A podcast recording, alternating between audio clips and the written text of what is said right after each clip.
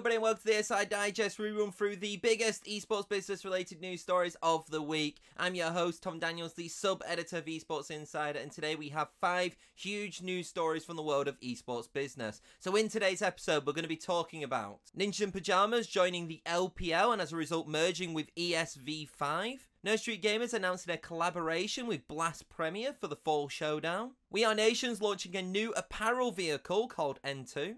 Loud securing a content partnership with Facebook. And finally, we're going to be talking about Entain acquiring Unikrn for a reported 50 million, whilst also naming a head of esports. But before we jump into this week's Inside Digest, I do want to thank our partners for this episode, payment processing company Nuvei. So if you want to learn more about their end-to-end payment technology platform and the processing solutions that are available, then head over to their website. So let's get into it. Our first story of the ESI Digest sees us talk about Swedish esports organisation Ninjas in Pajamas and their merger with Chinese esports brand ESV5 creating NIP Group in the process. Now, as a result of this merger, Ninjas in Pajamas will return to League of Legends by joining Riot Games' Chinese franchise league, the LPL. From the 2022 LPL season, Victory 5 will be rebranded as Ninjas in Pajamas. It's interesting to note that Victory 5 did finish bottom of the LPL 2021 summer split with, I believe, an 0-16 record. So hopefully this kind of merger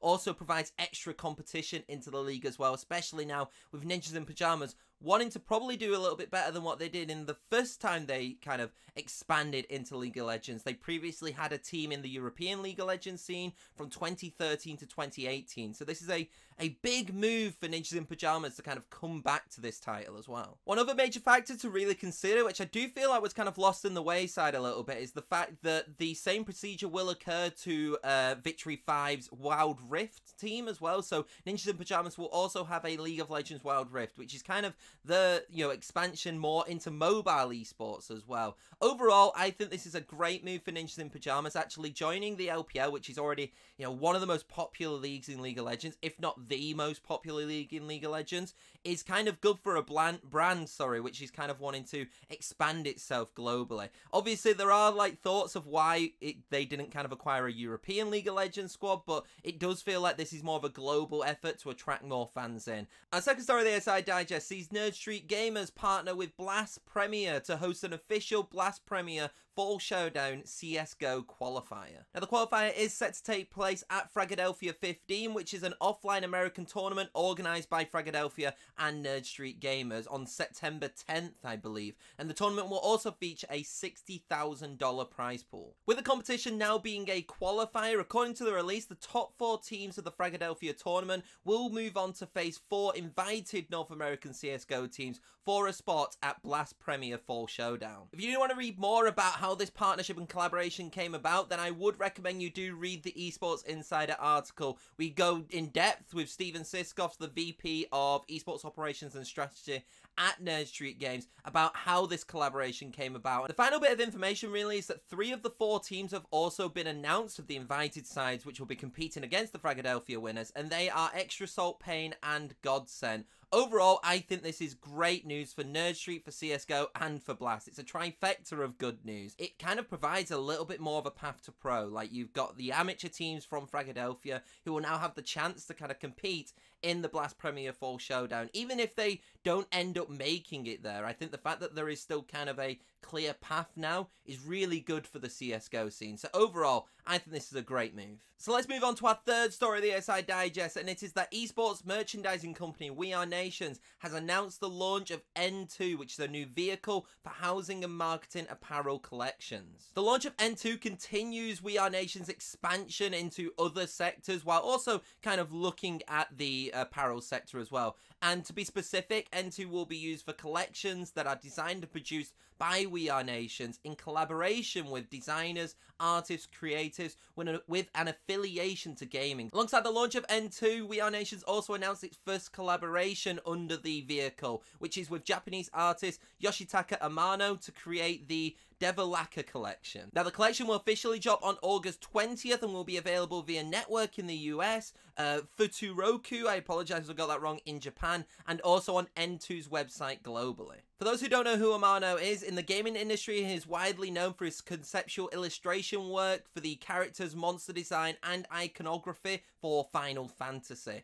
Moreover, they've also revealed details about what will be included in the collection, and that includes a long sleeve t shirt, a fleece lined hoodie, a French Terry crew neck sweatshirt, and a hooded reversible jacket. Personally, I think while it's always important to keep your esports roots, it's also very essential for organizations to branch out into other verticals. And we're seeing this with We Are Nations as well. They're sticking to kind of what they know, which is with merchandise, but they're also kind of going into different sectors, you know, especially in the gaming focus sector and having gaming apparel is also very, very good. And obviously, as gaming kind of continues to rise, esports continues to rise also. And we're kind of seeing it with esports organizations as well, you know, going into more content creation than competitive. So I'm really looking forward to see what the next collaborations will be and also kind of where does this leave we are nations with what other partnerships they've got in the future as well a penultimate story in the Inside Digest sees us head over to Latin America, and Brazilian esports organization Loud has announced a partnership with social media platform Facebook. Now, as a result of this deal, Loud will create Free Fire and GTA gameplay highlights exclusively for Facebook Gaming. Now, these exclusive videos will be published on Loud's Facebook page and are expected to include a lot of kind of the content creators around those specific titles. Moreover, in Brazil, Loud will be the first gaming partner to test Facebook's new monetization tools. Now, according to the release, these new initiatives include fans being able to comment on streams and also give stars. I don't know exactly what that is, but in addition, Facebook's tip for streamers and content creators initiatives will also be implemented as well. In terms of details, there isn't much more to say about this partnership, however, it is huge for Facebook to gain exclusive content by Loud. Loud is one of the biggest esports organizations in the world, despite the fact that they are primarily focused around the LATAM market. And so to kind of have them on board with Facebook Gaming and also have exclusive content come out through that, I think can only be a positive for Facebook Gaming. Also, implementing their monetization tools into uh, the Brazilian organization is also really smart. It kind of shows how you know this is going to work and particularly the fact that loud is the only organization in brazil to kind of have this right now is also a huge kind of boost for loud themselves as an organization and a really test of how big this organization is in the region. So I don't think there's much more you can really talk about this partnership, but I, I, expect more of these partnerships to occur, especially now as kind of streaming sites are looking to gain exclusivity over things as well. Maybe not in terms of like broadcast rights, but definitely like exclusive content like we're seeing here. You can probably expect a few more of these deals come in the next two years around the world. I finally saw the Inside Digest us go into the world of esports betting and sports betting gaming and interactive entertainment group Entain has agreed to purchase esports betting company Unikrn. Now the purchase price is expected to be around 50 million pounds according to a report by the Times with Entain acquiring Unikrn's technology platform uh, products, and its team. Entain has also bolstered its position in the esports betting sector further with the appointment of Justin Dellario, who is formerly of Twitch, as its new head of esports. Overall, Entain acquiring Unikrn and also bolstering its esports approach within esports betting is huge for that specific sector. Now, for those who don't know, Entain's subsidies and the you know the sister companies include the likes of Bwin, Coral, Ladbrokes, Party Poker, so they have huge huge kind of names and brands associated with them. And to see a player like this kind of go into esports betting and use kind of Unikrn as I believe what is going to be the hub for esports betting is very interesting and it does just highlight the growth of esports as a whole because as esports itself continues to rise you start to see more like TV rights getting introduced you know more mainstream media wanting to get attention and also esports betting and betting in general also wanting to kind of get a little bit of this revenue which is coming in. So it'll be really interesting to see kind of how Unikrn now develops in the future. Obviously now with a new head of esports coming in as well for Entain, it'll be really interesting to see kind of if there's going to be more partnerships as well which come into the future. So there's a lot to kind of think of with this kind of purchase.